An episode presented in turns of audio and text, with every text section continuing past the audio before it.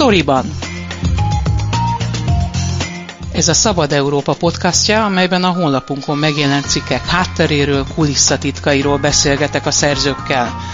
Mivel kollégákról van szó, kérem nézzék el nekem, hogy tegeződni fogunk. Én Fazekas Pálma vagyok, tartsanak velem és munkatársaimmal.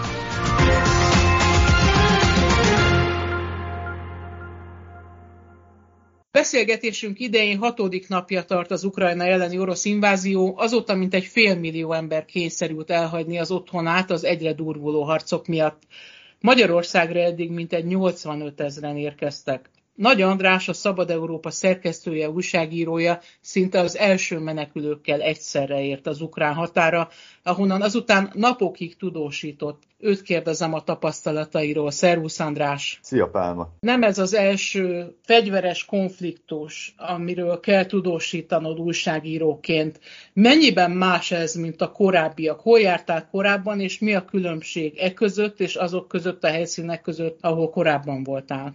Korábban én jártam Irakban, Koszovóban, annyiban különböző az ukrán-magyar határon kialakult helyzet ezektől, hogy nálunk szerencsére nincsen fegyveres konfliktus. Menekülő emberek ezrei, tízezrei vannak, de közvetlen veszély nincs. Kárpátalján sincs szerencsére. Tehát odáig még nem ért el a háború, reméljük, hogy ez így is marad. Sokkal kevésbé veszélyes megtapasztalni ezek, ezt a helyzetet, ezt a jelenlegi helyzetet, de a humanitárius katasztrófa az így is kézzelfogható, és az pontosan ugyanolyan szomorú, mint bárhol másút. Amit én láttam konfliktus zónákban, és amit én láttam az ukrán határon, a legnagyobb hasonlóság az, és ez engem mindig ámulatba ejt, hogy az emberek mennyire akarnak élni. Irakban láttam, hogy találat ért egy háztömböt, az egyik oldala teljesen romokban, még a másik oldalán működött egy kávézó ahol az emberek vidáman kávéztak és élvezték a napsütést. Ugyanez mondható el körülbelül a,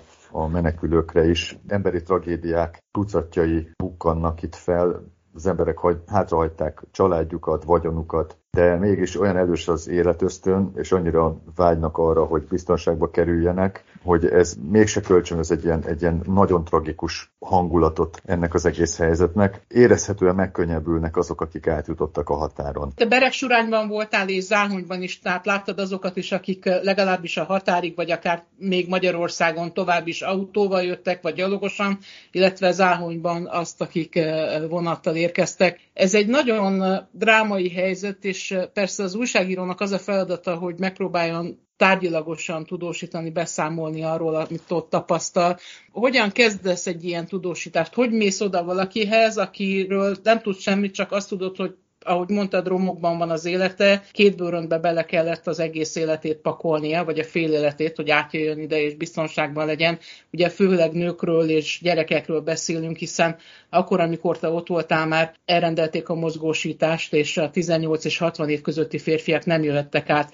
Tehát hogyan kezdesz egy ilyen beszélgetést? Szerintem a kulcs a tisztelet és a, és a megfelelő távolságtartás. Azt azért látni kell, hogy ezek az emberek mindig nagyon nagy traumákon mentek keresztül, és nagyon fontos azt tudni, hogy ha ők azt mondják, hogy nem kívánnak nyilatkozni, vagy nem kívánják azt, hogy felvegyem őket a kamerámmal, akkor, akkor ezt teljesen el kell fogadni. Én próbálok mindig kedvesen, tisztelettel fordulni az emberekhez, és mindig elsőre elfogadom, hogyha hogy esetleg elutasítanak, mert tudom, hogy ez nem nekem szól, ne, nem a, az általam képviselt médiumnak szól, hanem an, arról szól, hogy mit hagytak maguk mögött. De vannak nagyon jó kis lélekemelő történetek is. Volt egy hölgy például, egy fiatal hölgy, aki a gyermekét tolta a gyerekkocsiban Beregsurányi átkelőtől a vásárosnaményi nagyáruház parkolója felé, mert ott beszélte meg valakivel, hogy felveszik őt és tovább viszik. Nekivágott ennek az útnak, egy nagyon kedves, jól öltözött hölgyről van szó. Én megálltam mellette autóval, és kérdeztem, hogy hova megy. Nem nagyon beszélt se angolul, se magyarul, meg végképp nem. Mondta, hogy hát, hogy, hogy, a, hogy a parkolóba megy. Tehát ez egy jó 10 perc autóval is, egy 80-as tempóval. Mondtam, hogy ez, ez egy nagyon hosszú út lesz. Mondtam, hogy szálljon be. Nem nagyon szeretett volna, félt érezhetően.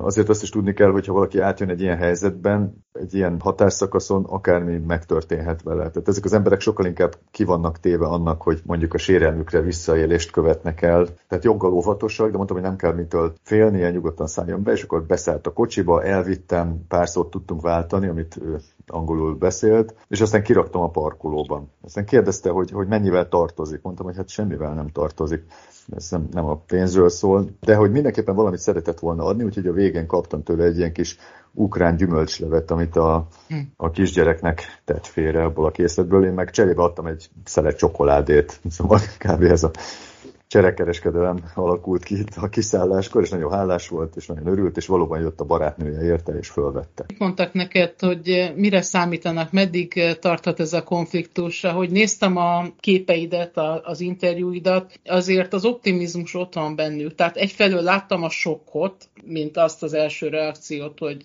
noha le- lehetett számítani rá, hogy ez megtörténik, igazából nem hitték el hogy valóban megindulnak az orosz csapatok, mint ahogy mindenki reménykedett abban, hogy ez nem történik meg, de mégis egy pillanat alatt romba dőlt az életük.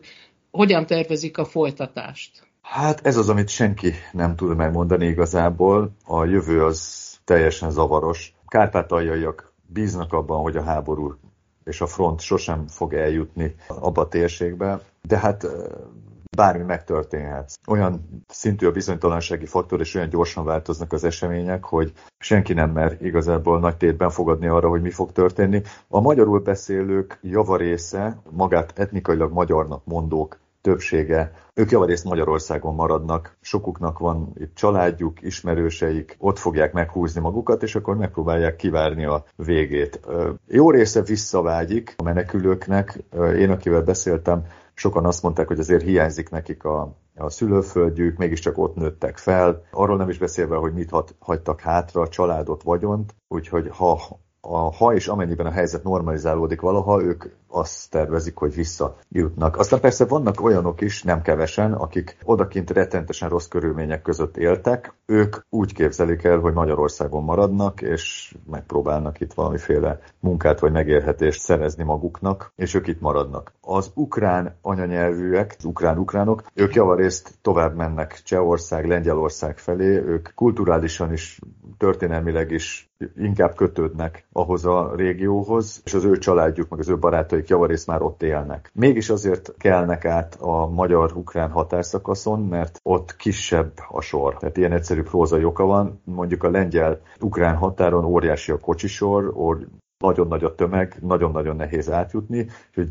vannak, akik bár ez kerülőt jelent nekik, inkább azt választják, hogy Záhonynál, vagy vagy Barabásnál, vagy valahol átjönnek a határon, és akkor innen folytatják, vagy megpróbálják folytatni az utukat Szlovákia, Csehország, Lengyelország felé. Beszéltél ugye a magyarokkal is, akik fogadják a menekülőket. Mit tapasztaltál, mennyire voltak felkészülve egy ilyen rohamra, egy ilyen menekült áradatra, és hogyan fogadták ezeket az embereket? Nincs központi, vagy legalábbis amikor ott jártam, nem volt semmiféle központi koordináció. Én azt tapasztaltam, hogy a helyi polgármesterek a saját kútfőjükből, a saját tennivágyásukból próbálják megoldani ezt a helyzetet, rögtönöznek, menekült központokat állítanak fel. Az Áhonyi polgármester például a művelődési házat nyittatta ki menekülők előtt, hogy legyen hol aludniuk. A példáját követték azóta többen is, meg hát a civilek. A civilek próbálnak összefogni, segíteni. Óriási egyébként az a lelkesedés, amit ott tapasztaltam.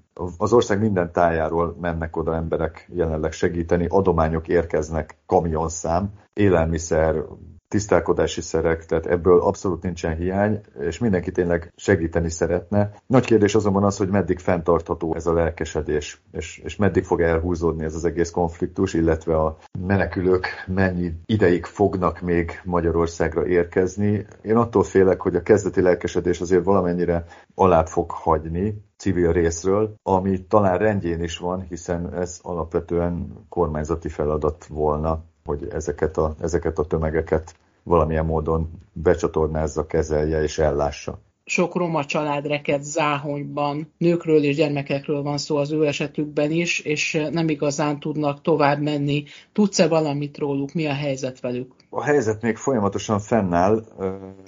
A Záhonyi vasútállomás tudomásom szerint teljesen tele van jelen pillanatban is. Nem messze Mándokon kialakítottak egy tábort egy iskola területén a helyi polgármester vezénylésével, ahol ahol megpróbálják elszállásolni ezeket az embereket, de sokan vannak olyanok, akik mindenféle cél nélkül érkeztek. Gyakran előfordul az, hogy valakinek nincs itt semmiféle rokona, nincs családja, tervei sincsenek, tehát megpróbál egyik napról másikra élni. Azt azért látni kell, hogy azokhoz a körülményekhez képest, ahonnan ezek a családok érkeznek, már gyakorlatilag a záhonyi vasútállomás is egy komfortos tartózkodási hely. Megjelentek a nyomorvámszedői, megjelentek eh, fuvarozó hiénák, te tapasztaltál-e ilyesmit, találkoztál-e velük? Ugye arról szóltak-e írek, hogy volt, akitől 150 ezer forintot kért valaki, hogy elhozza a fővárosba? Ez így van. Egymást érik a mikrobuszok a határon. Idézőjelben élelmes vállalkozók kezükbe vették ezt a helyzetet, csak úgy, mint annak idején a 2015-ben, amikor a déli határól érkeztek a menekültek Magyarországra. Igen, ez abszolút így van, és az, a tarifa is körülbelül helytálló, és ezen sokan próbálnak meggazdagodni. Vannak-e például információs pontok, ahol esetleg ilyen veszélyre is felhívják az érkezők figyelmét, vagy egyelőre csak arra futja az energiából, hogy valahol elszállásolják őket, és felmérjék, hogy mire van szükségük? A határnál dolgozó civilek megpróbálják a saját információikkal segíteni az érkezőket. Egyházakra gondolok, ott van a Migration Aid is, a Age of Hope, a Budapest Bike Mafia, csomóan, nagyon-nagyon sokan, és ők megpróbálják mindazt a, az információt átadni, amit ők tudnak. Sokan ajánlják fel például az autóikat. Mondjuk megérkezik egy segélyszállítmány Záhonyba, és üresen menne vissza a kocsi, akkor ez egy ilyen bevett szokás, hogy a sofőr körbe kérdez az állomáson a civilek segítségével, hogy kinek van szüksége fuvarra, és akkor megpróbálják ezeket az embereket eljutatni oda, ahova menni szeretnének. Már ez kicsit csökkenti annak a kockázatát, hogy ezek a családok, hát hogy mondjam, vállalkozók kezébe kerülnek, és nagyon sok bört lehúznak róluk anyagilag. Volt-e olyan benyomásod, amiről azt mondtad, hogy na, ide most ez kellene, akár egy ilyen információs pót, akár valami más szervezésbeli technikai hiányossága, amiről úgy gondolod, hogy, hogy nagyon fontos lenne megoldani? Hát a központi koordináció az mindenképpen, mindenképpen hiányzott. Az egyik határátkelőnél látni egy ilyen kis sátrat, ahol, ahol mondjuk kávét osztanak az érkezőknek, a másiknál semmit nem látni. Javarészt ez azon függ, hogy a helyi polgármester mennyire együttműködő a civil szervezetekkel, és mennyire hajlandó nyitni feléjük. A, aminek fájó hiánya van, az tényleg az, hogy nincs egy egykézben lévő központosított intézményrendszer vagy koordinációs rendszer, ami, ami elcsatornázná ezeket az embereket. Nincsenek nyelvi akadályok? Van például elegendő tolmács? Nyilván a kárpátaljai magyarokkal megértetik magukat az itteniek, de ahogy mondtad, az érkezők közül, az ukránok közül nem mindenki beszélt angolul, tehát hogy van ott elég ember, aki szót tud érteni velük, és meg tudja kérdezni, hogy mire van szükségük? Tolmácsból sos sincs elég, az én tapasztalatom szerint. Amikor én ott jártam, az érkezők többsége azért beszélt magyarul, de én is a közösségi médiából tudom, hogy a civil szervezetek is folyamatosan keresnek ukránul beszélő önkénteseket, úgyhogy gyaníthatóan ezek a nyelvi problémák egyre súlyosabbak lesznek, ahogy a magyar ukrán határhoz eljutnak, vagy elérnek azok az emberek, akik Ukrajna belsőbb részeiből keltek útnak, nem, nem Kárpátaljáról, hanem messzebbről. Ugye itt mindig van egy ilyen puffer fél nap, vonatközlekedés nagyon nehézkes, most az autó, autós közlekedésről nem is beszélnék, mert, mert az, az csak nem lehetetlen. Az emberek vonattal próbálnak eljutni a határokig. Én beszéltem egy férfival, aki Harkivból eh, indult útnak, és 72 óra alatt sikerült eljutni a csapig. És akkor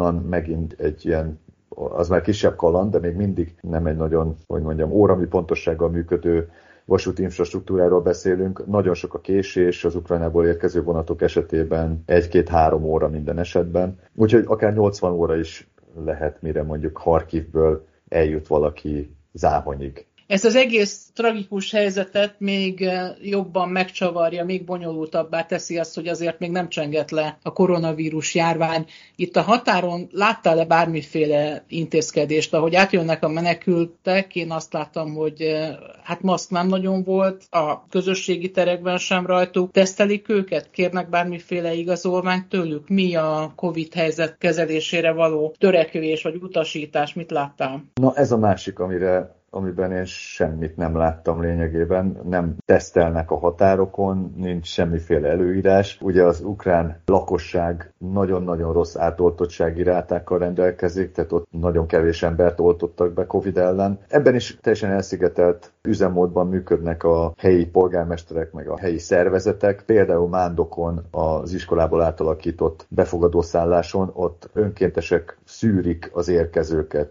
Máshol meg nem. Tehát ahol erre nincsen kapacitás, vagy nincsen megfelelő lehetőség, ott, ott semmi nincsen az ég a világon tervezel visszamenni, mere veszed az irányt, és eh, miről szeretnél tudósítani? Az az érdekes, hogy amikor az ember a terepen dolgozik, akkor a sztorik magukat szülik, igazság szerint. Tehát nem nagyon érdemes előre elkészített forgatókönyvvel a fejben odaérkezni, mert a valóság hajlamos rá, és felülírja ezt. Ahova érdemes menni szerintem, az, az továbbra is Beregsurány, Tiszabecs, Záhony, valószínűleg ezek lesznek azok a, a gócpontok, ahol továbbra is nagy forgalomra lehet számítani számítani. Ahogy a front közeledik a határhoz, reméljük nem fog, de ki tudja, úgy azzal kell számolni, hogy egyre többen érkeznek majd, úgyhogy feldolgozni való téma mindig lesz. A legérdekesebbek mindig az emberi történetek számomra is, és úgy általában a kollégák számára is azok a személyes tragédiák, sztorik, amiket maguk mögött tudtak ezek az emberek. Ez mindig, mindig többet mond minden, minden képnél és minden más szónál.